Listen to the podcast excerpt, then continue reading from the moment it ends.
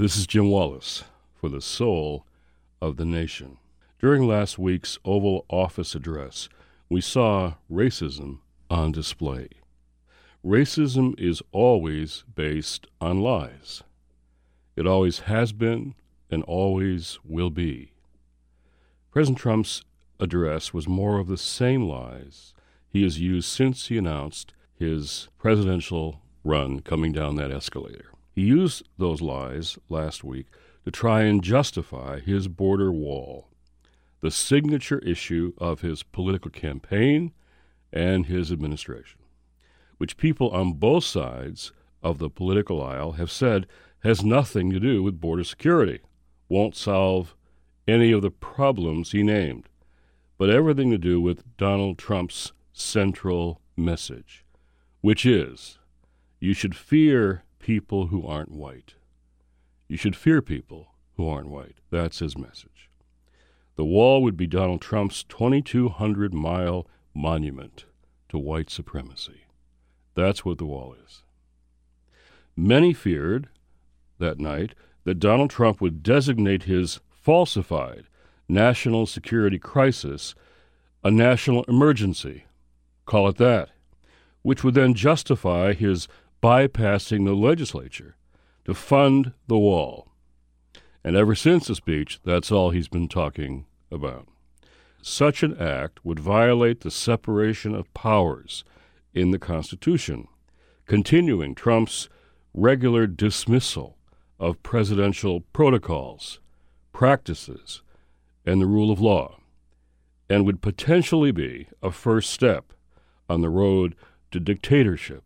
This is what autocrats like to do extend, exercise their executive power. Thankfully, Trump did not make that decision that night. Yet, if President Trump concludes from this episode that he can invent an emergency, a national security crisis, to justify ignoring the limits of the other branches of government, the survival of our democracy is in grave danger. People of faith need to get ready to respond strongly if and when he takes this step and demand that Congress stand up to him for our democracy. Let's be clear. There is no national security emergency at the southern border. There is, however, a humanitarian crisis that Trump has helped create the one at the border. This crisis at the border is one of his own making. Migrant children have been stripped from their parents. Children and families have been detained in cages. People seeking asylum have been held in deplorable and dangerous conditions. The real humanitarian crisis at our border involves women and children who have walked thousands of miles and are not given the opportunity to legally plead their cases on a timely basis. The crisis is about children, like Jakelin Caal Maquin, seven years old, Felipe Gomez Alonzo, eight years old, who died while in the custody of Customs and Border Protection after separately making their journeys from Guatemala. Remember, no matter what Donald Trump says or implies, applying for asylum is not illegal. It is protected under both U.S. and international law. That's what most people currently at the border are waiting to do exercise their right to apply for asylum. In the face of Donald Trump's lies, we must continue to stand up for the truth. It's never been more important to speak up and stand up for the truth. Jesus said, Only the truth will make us free. And Donald Trump is calling for a national emergency based on gargantuan lies. It's also true that Trump's reckless government shutdown is causing another humanitarian crisis in America. As is so often the case, the people who will be most negatively impacted by the shutdown are some of society's most vulnerable people, who as Christians we are commanded in Matthew 25 to treat as we would treat Jesus Christ himself. That's what the text says. Already, government workers are losing paychecks. Already, our families struggling to deal with rent and mortgage payments and medication and food and shoes for their kids already? And you're hearing those stories all over the country from ordinary people like so many of us. And if the shutdown continues, it will make large numbers of people literally hungry and homeless, as vital nutritional and affordable housing programs are cut.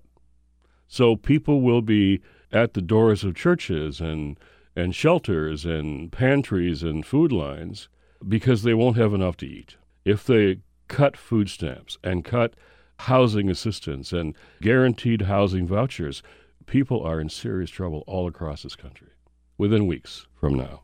The U.S. is still the richest country in the history of the world. It is more than equipped to handle a humanitarian crisis like the one facing thousands of families at the border, while also protecting its own population. I and other faith leaders do not oppose border security. We want humane solutions that work and protect people on both sides of the border.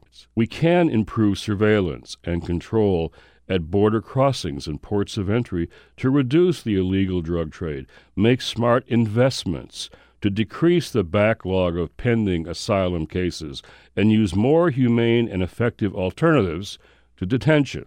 We can also take sensitive steps like increasing guest worker visas to better reflect the demand in the U.S. economy. It's important for Congress to pass the needed funding bills to restore the operation of government agencies without approving Donald Trump's 2,200 mile monument to racism. Talk to your member of Congress, talk to your senator, tell them they must reopen the government and they must not approve that wall. Reject the wall, reopen the government. Then, when the government's reopened, Let's debate what common sense, humane border security should look like on a bipartisan basis without holding the basic functions of government hostage in the midst of a coming, perhaps soon coming, constitutional crisis and a humanitarian crisis on the border and throughout the country for the most vulnerable, there must be a deep response. It must be a cross sector, political, moral, and religious response to the genuine crisis we are now locked in. As part of our role in civil society, the voices of faith communities across all our religious traditions must become central and clear and courageous. Blind and compromising political support for Donald Trump is no longer responsible, nor is silence out of the fear of politically divided congregations. Both support and silence must now be named as antithetical to the gospel and the teachings of Jesus Christ and the first principles of all of our faith traditions. No more transactional agreements with this president over policy matters that ignore his personal and public amorality. Not only is democracy at stake, but the integrity and credibility of faith is now at stake, especially for a new generation. We must now prepare to respond, both spiritually and strategically. It's time to come together to discern the times we are in and commit ourselves to responses that change the narrative and seek the very soul of the nation. I believe we should begin to prepare with prayer and fasting to ask God to make us ready for what lies ahead. This is Jim Wallis for the soul of the nation.